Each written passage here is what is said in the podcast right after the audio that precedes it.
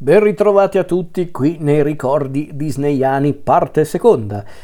Allora, adesso invece rimaniamo nei territori degli anni 90. Dico rimaniamo perché come ho detto a inizio rassegna, questa rassegna appunto improvvisata, non preparata, non montata dei ricordi disneyani si basa sulla mia esperienza personale con i film della Disney con attori in carne ed ossa, i famigerati live action. Quindi non è una retrospettiva su tutte le produzioni disneyane con attori in carne ed ossa, è semplicemente una rubrica in cui ripercorro la mia storia, la mia storia con questi film.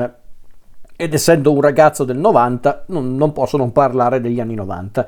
perché finora ho parlato per lo più di film anche abbastanza datati che però per eh, diversi motivi, grazie alla, alla, televisione o grazie alle videoteche, avevo comunque recuperato e guardato e anche apprezzato film come Mary Poppins, 20.000 leghe sotto i mari, un film come Il cowboy con il velo da sposa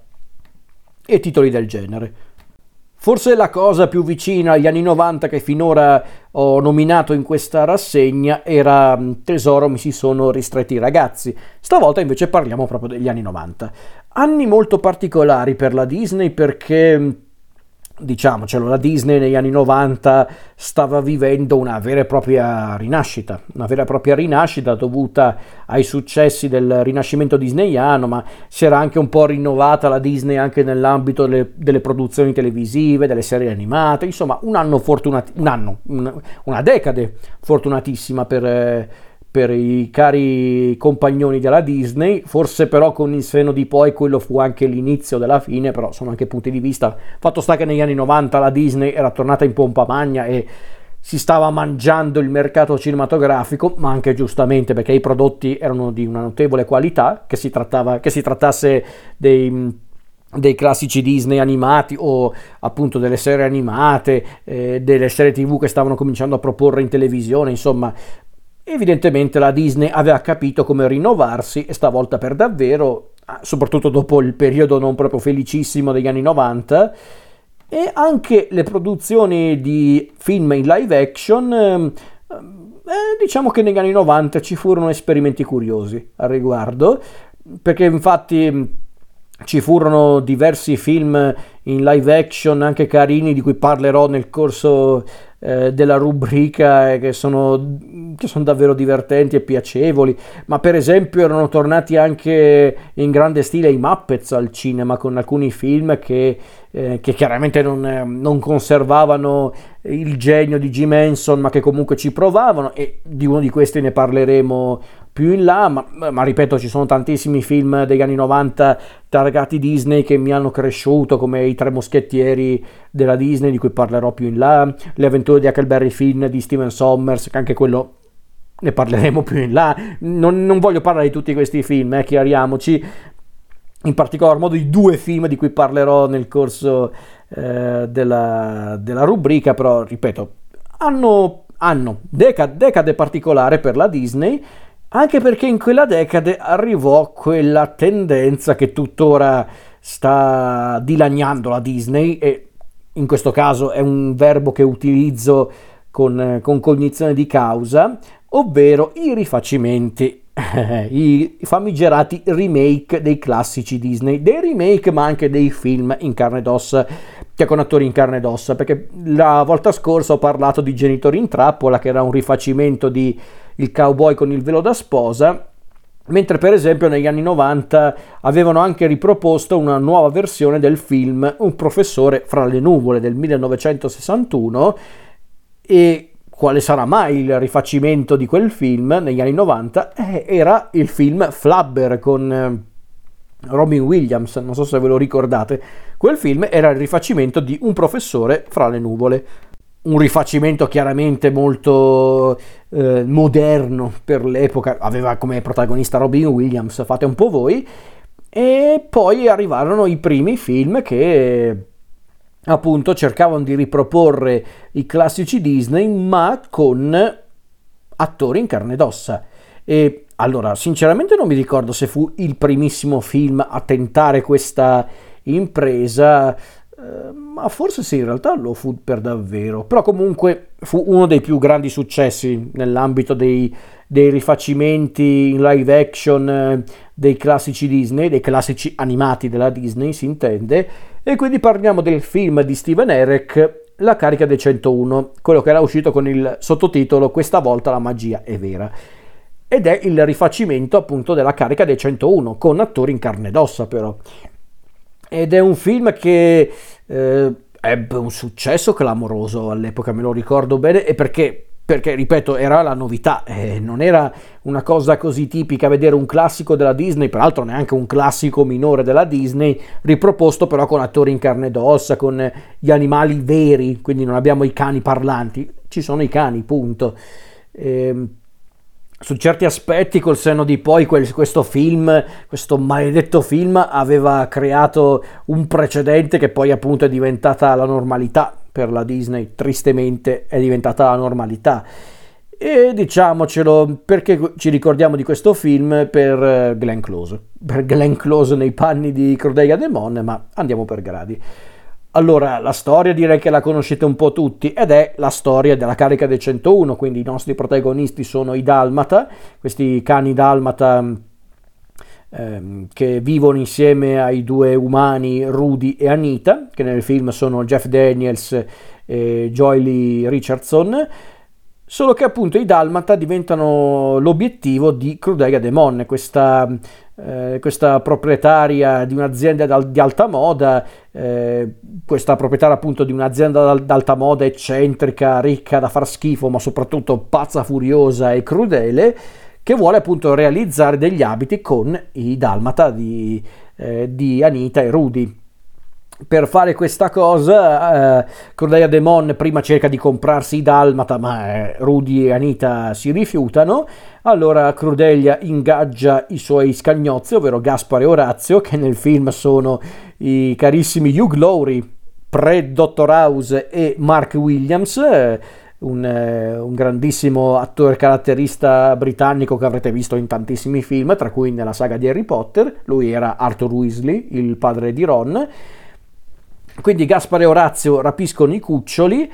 e ha inizio la storia della carica dei 101 con i genitori dei, dei, dei cuccioli di, di Dalmata rapiti, ovvero eh, Pongo e Peggy, che vanno appunto a salvare i, i loro figli. E da qui inizia proprio la storia della carica dei 101. Allora,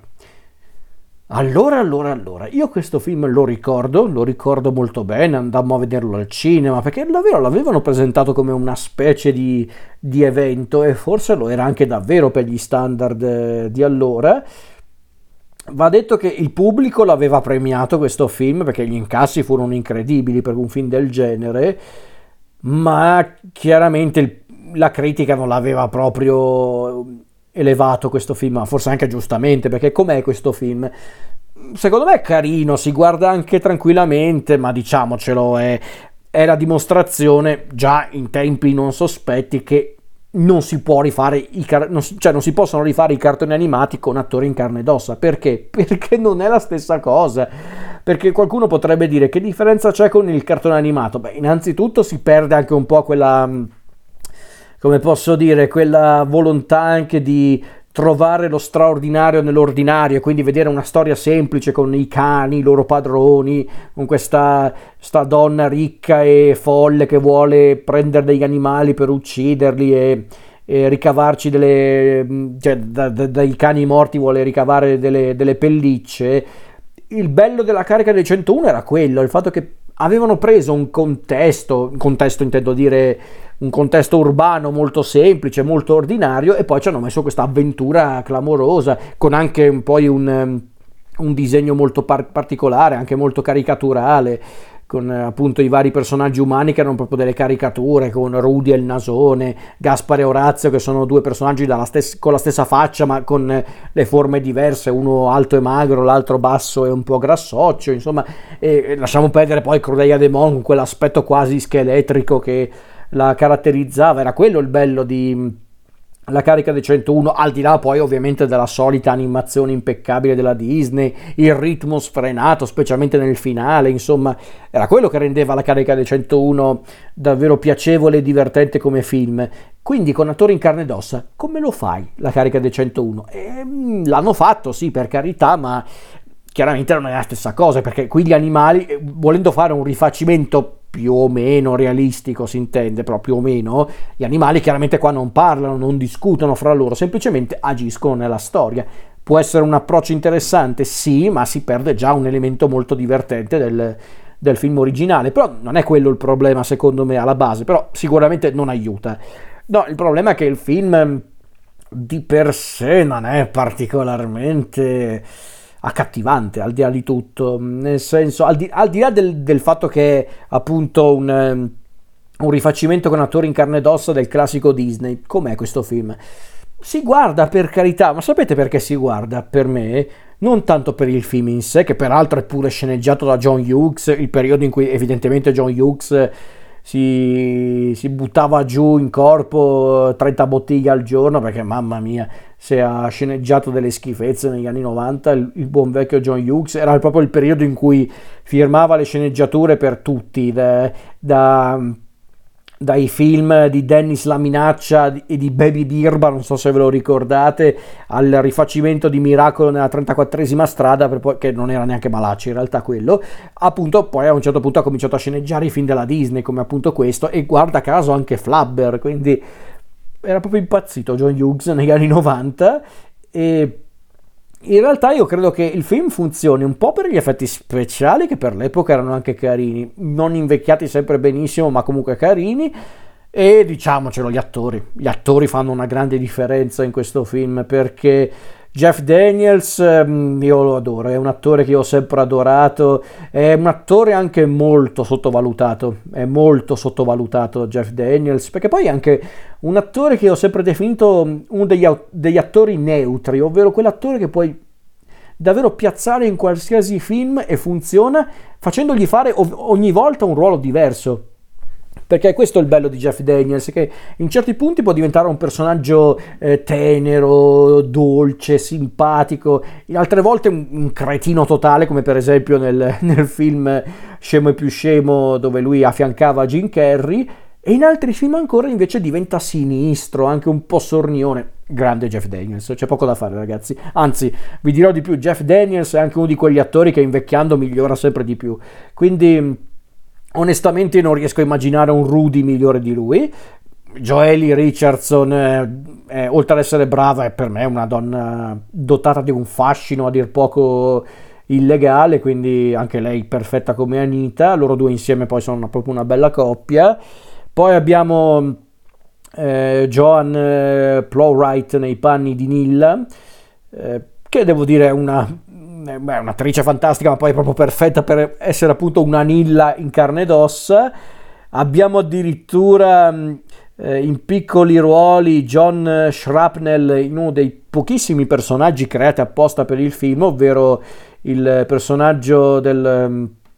eh, cos'è? Un, un, imbalsamatore, credo, che, che credo che in italiano sia diventato tipo scortico, non mi ricordo vabbè,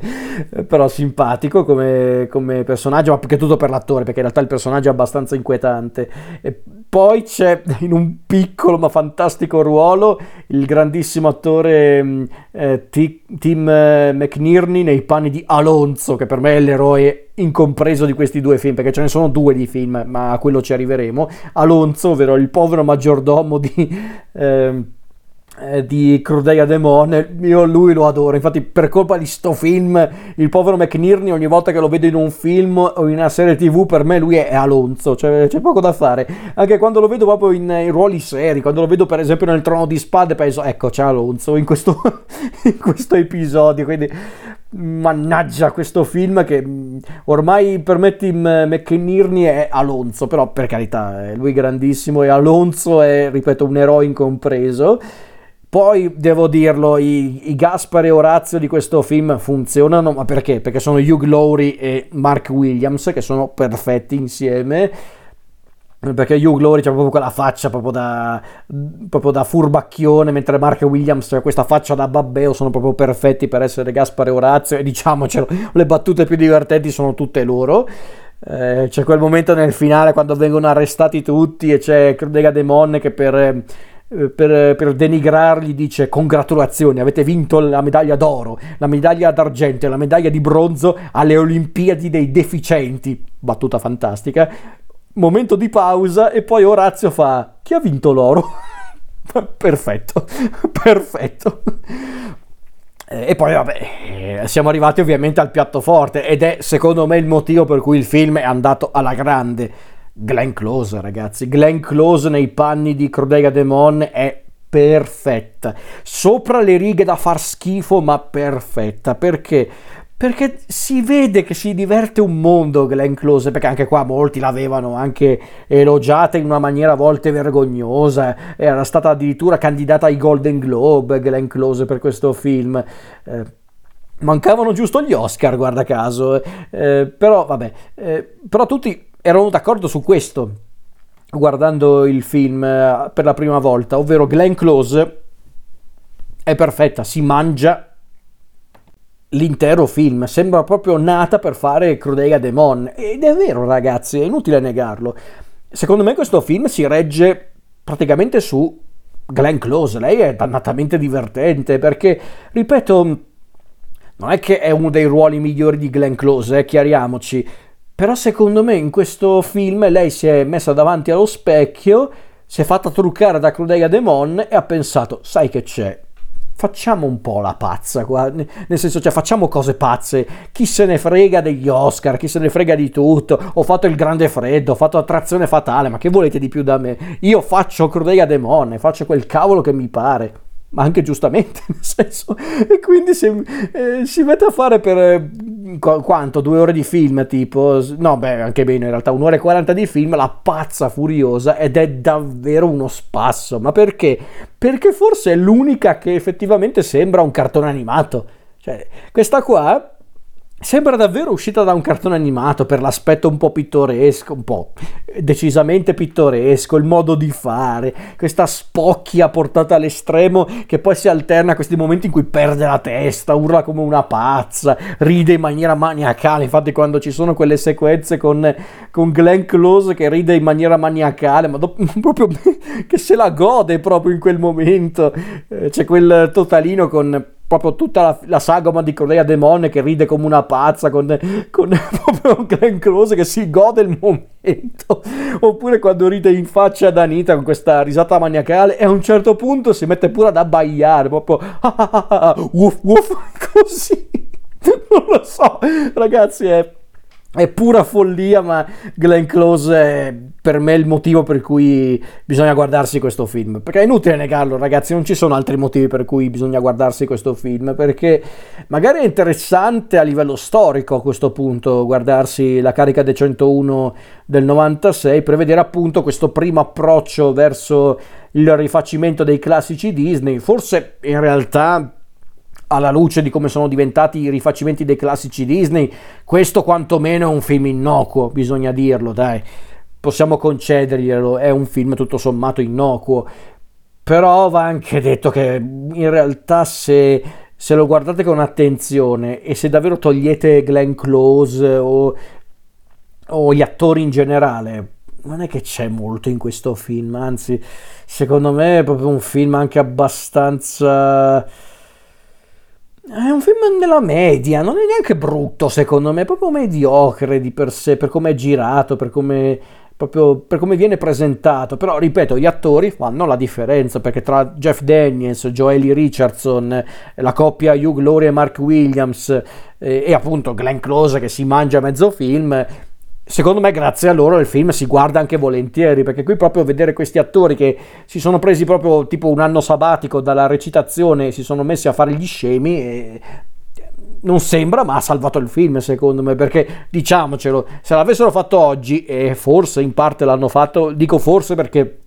io quel film non l'ho visto eh, quello su Crudelia Demon con Emma Stone non ancora però diciamocelo, se l'avessero fatto oggi questo film, l'avrebbero reso un film molto più cioè, serio, nel senso che si prende molto sul serio, con tematiche eh, universali, tematiche sociali, come credo abbiano fatto con il film di Cordelia Demon, credo, credo eh, da quello che mi hanno detto, ripeto, non, non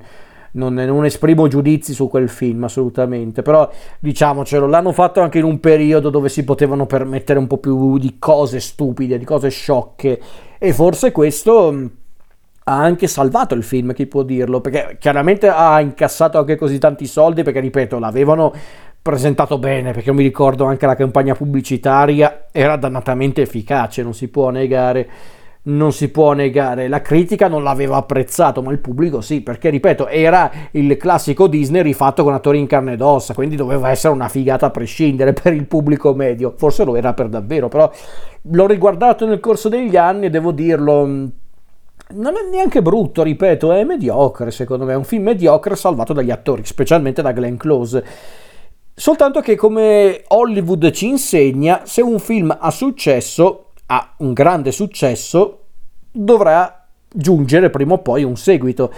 E in effetti arrivò un seguito e su questo aspetto, cioè sull'aspetto proprio narrativo, forse il film di Kevin Lima, La carica del 102, sottotitolo Un nuovo colpo di coda,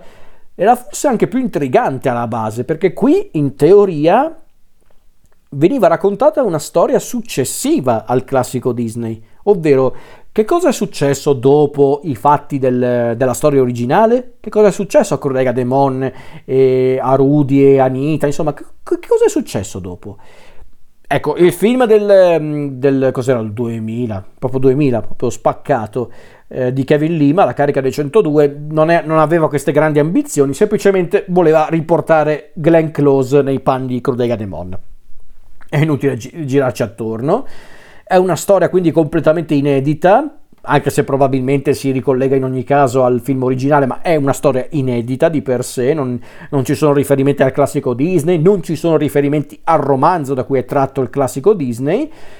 È un film che peraltro non cerca neanche di ricollegarsi troppo al film precedente, perché gli unici due attori presenti in entrambi i film sono ovviamente Glenn Close e il grandissimo McNearney nei panni di Alonso personaggio migliore di questo film, Alonso, perché Alonso è uno di noi, è inutile negarlo, e in pratica la carica dei 102 racconta appunto di un'ipotetica riabilitazione di Crudega Demon, ovvero tre anni dopo i fatti del primo film, Crudega Demon viene rilasciata dalla prigione perché, beh, per buona condotta, ma anche perché a quanto pare è stata curata da un, da un dottore. E quindi in pratica Crudelia Demon ama gli animali e quindi di conseguenza non ha più queste manie, queste eh, ossessioni legate appunto, alle, legate appunto alle pellicce, alla volontà di ammazzare gli animali per ricavarci dei vestiti, sembra proprio un'altra persona, sembra essere diventata una persona carinissima, gentilissima, buona. Cioè, non Crodeia, appunto. Infatti vuole farsi chiamare Delia a questo punto, perché Crodeia dà l'idea appunto di essere uh, appunto una, una persona malvagia, una persona crudele per l'appunto. E quindi inizia così il film, a un certo punto vengono inseriti i personaggi di, eh, di Johan Grufud e di Alice Evans. E poi vabbè per farla breve a un certo punto per una serie di circostanze Crudega Demon riemerge e quindi torna al suo piano di origine, ovvero cattura, catturare, rapire dei dalmata e ricavarci delle pellicce. E per fare ciò non ricorre più a Gaspare Orazio ma soltanto del buon vecchio Alonso e soprattutto di un nuovo cattivo, ovvero il personaggio di Jean-Pierre Lepelt. Ebbene sì, ci mancava giusto il cattivo francese, peraltro interpretato da un attore non proprio sconosciuto, ovvero il buon vecchio Gérard Depardieu. All'epoca non ancora, ehm, non ancora il nostro adorabile eh, panzone che vediamo ancora oggi al cinema, diciamo che aveva ancora un giro vita all'epoca, il buon vecchio eh, Gérard Depardieu, quindi eh, proprio altri tempi ragazzi, davvero altri tempi. E la storia è questa, che a un certo punto Glenn Close e Gérard Depardieu, eh, sì, buonanotte le Pelt e Cordega Demon uniscono le forze per riproporre appunto il, il, film precedente, in pratica, catturare i Dalmata, ucciderli e farci delle pellicce. Ragazzi, e anche questo me lo ricordo, anche questo mi ricordo che andai a vederlo al cinema con gli amici, con gli amici bambini si intende,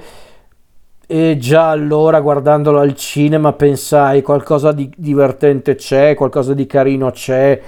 ma per il resto era un film molto modesto, anzi in alcuni punti non era neanche così divertente, in, in verità. Era proprio un film... Era un film che aveva secondo me anche qualche idea carina alla base, l'idea appunto di prendere Crudega Demon, una delle più note cattive Disney della storia, e fingere, cioè fingere, mostrarla a un certo punto redenta, ma magari pronta a riemergere, insomma. L'idea alla base era anche carina, secondo me, per utilizzare anche proprio Glenn Close come attrice completa, secondo me. Solo che il film è un po'. neanche un pastrocchio. Stavo per dire un pastrocchio, neanche quello in realtà, che proprio diventa un altro film rispetto al precedente, e fin lì ci può anche stare. No, è che pro- probabilmente qua um, hanno cercato di farci, eh, cioè di fare davvero un cartone animato in questo film. Cioè un cartone animato però con gli attori in carne ed ossa, cosa che per esempio il film precedente era fino a un certo punto, perché ogni tanto nel film precedente mm, arrivavano questi punti un po' sopra le righe, un po' assurdi, che sembravano davvero usciti da un cartone animato ma poi non, non, si andava da nessuna parte. Qua invece hanno voluto premere un po' l'acceleratore sull'aspetto più sopra le righe, appunto da cartone animato della storia, il che forse è stata anche una cosa sensata, non lo so. Però il film non è un granché, ragazzi, non è per niente un granché. Eh, io l'ho guardato un paio di volte nel corso degli anni perché era, era comunque un ricordo di infanzia, ma anche su quell'aspetto nulla di che... Eh, uno, quali possono essere i pregi di questo film? Uno solo, e ve lo dico già, ed è Tim McNearney. Alonso è il personaggio migliore di questo film, è l'eroe incompreso di questo film, è uno di noi, quindi Alonso sempre e comunque. Perché per il resto anche la cosa che funzionava di più nel film precedente, ovvero il cast, è poca roba secondo me, perché... Eh, eh, innanzitutto è divertente riguardarsi questo film dopo tutti questi anni perché c'è mezzo cast che, eh, che è composto da, da, attori che abbiamo rincontrato in 3000 serie tv da, da Gene Carter che, che, poi è diventato il signor Carson di Downton Abbey a, addirittura Ben Crompton che qui è eh, che qui è Iguan, che è praticamente il socio del personaggio di, Io, di Johan Grufwood. ben, ben, Crompton eh, lo conoscerete probabilmente per il Trono di Spade, dove lui era eh, Ed l'Adolorato. Eh, che non è invecchiato di un giorno, tra l'altro. Se questo film è del 2000, guardate poi il Trono di Spade, che è tipo dieci anni dopo, è rimasto identico. Quindi fa ridere anche per questo il film, però solo per quello, perché anche sull'aspetto umoristico lasciamo perdere. Quindi il cast, mm, ripeto, ci sono questi attori caratteristiche che comunque sono belli da vedere. C'è McNearney che io lo adoro, ripeto, per me Alonso è il personaggio migliore del film. Eh, però paradossalmente sono i protagonisti a non brillare perché eh, Johan, eh, Johan eh, Grufud, come cavolo si pronuncia, eh, lui mi sta anche simpatico, eh, devo dirlo. Questo attore che ha fatto di tutto, di più, ha fatto eh, film che purtroppo tutti hanno anche un po'... Ehm, hanno anche un po' denigrato nel corso degli anni, non senza motivo, eh, chiariamoci, perché lui per esempio era in King Arthur di Fuqua, era nei film dei Fantastici 4 di Team Story, quindi purtroppo non ha mai avuto molta fortuna al cinema, era anche, è vero, mi è venuto in mente, era pure in San Andreas questo povero Cristo, era quello che veniva schiacciato dal container. Scusate, ricordi divertenti. Però ecco, lui mi sta anche simpatico, però il personaggio è un po' lì, è un po' il, il tipo bello, però dolce, simpatico. Eh, Alice Evans, anche lei non mi dispiace come attrice, ma anche qua un, un po' lì, un po' così. Ci prova, eh, per carità, ma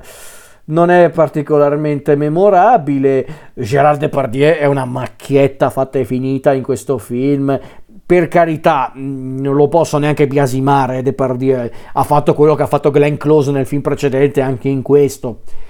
Si è ritrovato a, alle prese con un personaggio che è palesemente una macchietta o addirittura un cartone animato, ha fatto lo scemo dall'inizio alla fine. Non posso neanche biasimare Depardieu, onestamente, però in certi punti è davvero insopportabile. E poi, onestamente, guardando il film, mi è venuto spontaneo pensare, ma cosa serviva il personaggio di Lepelt qua? Cioè, perché ha bis- Cordelia Demon ha bisogno di un pellicciaio. Perché? Nel senso, nel, nel film precedente, eh, oh, beh, oddio, aspetta, nel film precedente stavo per dire aveva solo Gaspare Orazio, ma effettivamente c'era anche il ehm, l'imbalsamatore criminale, lì, il signor Scorticon, quindi ok, questa cosa non è del tutto sbagliata. Mi, mia colpa, ok, però sinceramente le pelte mi è sembrato anche un po' oltre per gli standard del film. E poi la cara Glenn Close, com'è Glenn Close in questo film? Eh, qui forse davvero eccede, eccede, ma perché è il film ad essere eccessivo, eh, chiariamoci, lei ha seguito a ruota il film, eh. È brava Glenn Close, per carità, qui si vede che in certi punti si è divertita come una matta, ma anche giustamente perché ha fatto quei, questi film apposta, immagino, per farsi due risate, per divertirsi. Eh, in certi punti è divertente, in altri punti è anche abbastanza inquietante, perché quando per esempio è deglia, è buona, carina, simpatica, poi ogni tanto riemerge la Crudelia Demon che conosciamo tutti, devo dire che in quei punti è anche eh, davvero inquietante, quindi funziona. Beh, perché questo è il problema, che in realtà Glenn Close è brava, eh, nel senso lei è, è sempre molto brava, eh, forse qui davvero ogni tanto eccede un po', però ripeto, è il film ad essere un po' eccessivo, quindi ci può anche stare. Ma poi davvero anche in certi punti hanno aggiunto questi momenti o questi personaggi che sembrano davvero troppo persino per gli standard di un film del genere. Tutta la parte finale della pasticceria a me non ha mai fatto ridere neanche da bambino, sinceramente. Qualche battutina, sì, qua e là, anche carina. Poi a un certo punto c'è pure il pappagallo parlante, che vabbè, che è il personaggio di Garibaldi che in, in lingua originale era Eric Idol, se non ricordo male, mentre invece in italiano è doppiato, era, è doppiato da, eh, dal, dal, dal, comico Francesco eh, Paolo, Ontani, Paolo Ontoni, scusate, eh, quello che mm, avrete visto in tanti show e anche in tanti film tra gli anni 90, e, anzi anni 80, anni 90 e anche un po' anni 2000. E, ehm, non lo so anche qui, ma perché il pappagallo? Non lo so, io, io non so davvero come è nato questo film, cioè nel senso è nato perché volevano chiaramente eh, seguire il successo del, del, film precedente e fin lì ho capito, ma perché questa storia? Perché questi personaggi nuovi, tra l'altro? Sapete, riguardando questo film crescendo, ho avuto l'impressione di guardare un film che non c'entrava niente con la carica dei 101, poi l'hanno preso e ci hanno inserito dentro Crodega Demon e tutti i riferimenti alla carica dei 101 per appunto creare questo seguito apposta. Perché secondo me neanche la Disney era convintissima di questo film. Poi in realtà il film è andato anche bene, eh, chiariamoci, non ha guadagnato quanto quello precedente, però è andato bene di per sé, non è andato di per sé eh, male, però certo non andò alla stragrande come il film precedente, la critica ci andò anche più pesante, quindi mm, avevano interrotto poi la, la questione carica dei 101 e per un po' anche i rifacimenti, perché in realtà bisogna anche dire questa cosa ragazzi, perché molti hanno la memoria corta non è che i rifacimenti dei classici Disney sono comparsi dal nulla, no, no, no, no, assolutamente no. Eh, è stata una cosa progressiva, questo fu uno dei primi. Questo fu uno, scusate, era il poggiapiedi. Eh, questo fu uno dei primi tra i rifacimenti dei, eh, dei, classici Disney, anche se in realtà molti mi dicono che, eh, perché avevo fatto questa discussione tempo fa con, con qualcuno, che in realtà il vero primo rifacimento di un classico Disney era il libro della giungla di Steven Sommers, eh, Mowgli. Eh, anche se in realtà non l'ho mai visto come un rifacimento del libro della giungla, però effettivamente ci sono tanti riferimenti al classico Disney degli anni 60, quindi quello forse è il primo vero rifacimento di un classico Disney in live action. Poi arrivarono appunto i, i film della carica dei 101 con Glenn Close poi per un po' silenzio di tomba su quell'aspetto, forse perché la Disney stava anche cercando di recuperare il, ehm, eh, diciamo, il tempo perso, i soldi perduti al botteghino con i, i, nuovi, i nuovi di allora classici Disney presentati al cinema, periodo anche quello non proprio felicissimo per quanto riguarda la Disney, e poi ecco che improvvisamente durante la seconda decade degli anni 2000, puff, sono arrivati tutti i rifacimenti o quasi dei, dei classici Disney, Alice in Wonderland di Tim Burton, i film su Malefica, il Cenerentola di Kenneth Branagh, che ad onore del vero è uno dei più decenti secondo me, quello è uno dei pochi che guarderei anche volentieri, di nuovo, tra i, i rifacimenti dei classici Disney, poi arrivò anche il libro della giungla di John, di John Favreau, che quello è per davvero un rifacimento del classico Disney, poi arrivò La Bella e la Bestia con, ehm, con Emma Watson, eh, il Dumbo di Tim Burton, l'Aladdin di Guy Ritchie e andiamo avanti ancora eh, per, ehm, per, giorni se sto qua a fare una lista. E l'ultimo che è uscito al momento è il eh, rifacimento della Sirenetta, che è uscito proprio quest'anno, cioè quest'anno ora che sto registrando che è il 2023 e probabilmente ne arriveranno altri. Stanno già parlando di sto fantomatico film di Biancaneve e i Sette Nani che sta già creando polemiche su polemiche, perché altrimenti non riescono a venderlo. Sto film è inutile negarlo perché diciamo cioè, la gente si è anche rotta i coglioni sti film, ma anche giustamente, dai ragazzi, ma proponete anche qualcosa di nuovo. Siete la Disney, santo cielo, siete la l'azienda cinematografica per eccellenza, or- ormai per modo di dire, però nel senso, su. Quindi, insomma, questi film della carica dei 101 con Glenn Close hanno creato un precedente pericoloso alla, alla luce di come è diventata la Disney attuale. Però, vabbè, chiaramente i film bisogna giudicarli per quello che sono. Questi due film con Glenn Close, il primo è guardabile, ma secondo me si salva appunto per gli attori protagonisti, tutti gli attori. Questo secondo film, La carica dei 102... Uh, si... Mm, no, si guarda, sì, per carità si guarda anche quello, ma si può anche tranquillamente saltare, ecco, mettiamolo così. Se non fosse per Alonso, ricordiamoci sempre il grande Alonso, però vabbè, a parte questa minchiata, niente di che. Ok, direi che è tutto per il momento, mi sono anche dilungato un po' troppo, chiedo scusa, mi sono fatto prendere dal, eh, dal monologo, dalla discussione e direi che dalla prossima puntata rimaniamo sempre in territorio anni 90, anche se ogni tanto parlerò anche di, eh, di film eh, non degli anni, degli anni 90, ma che ho visto durante gli anni 90 però principalmente saranno prodotti degli anni 90 e ne vedremo delle belle, non dico di no, non dico affatto di no.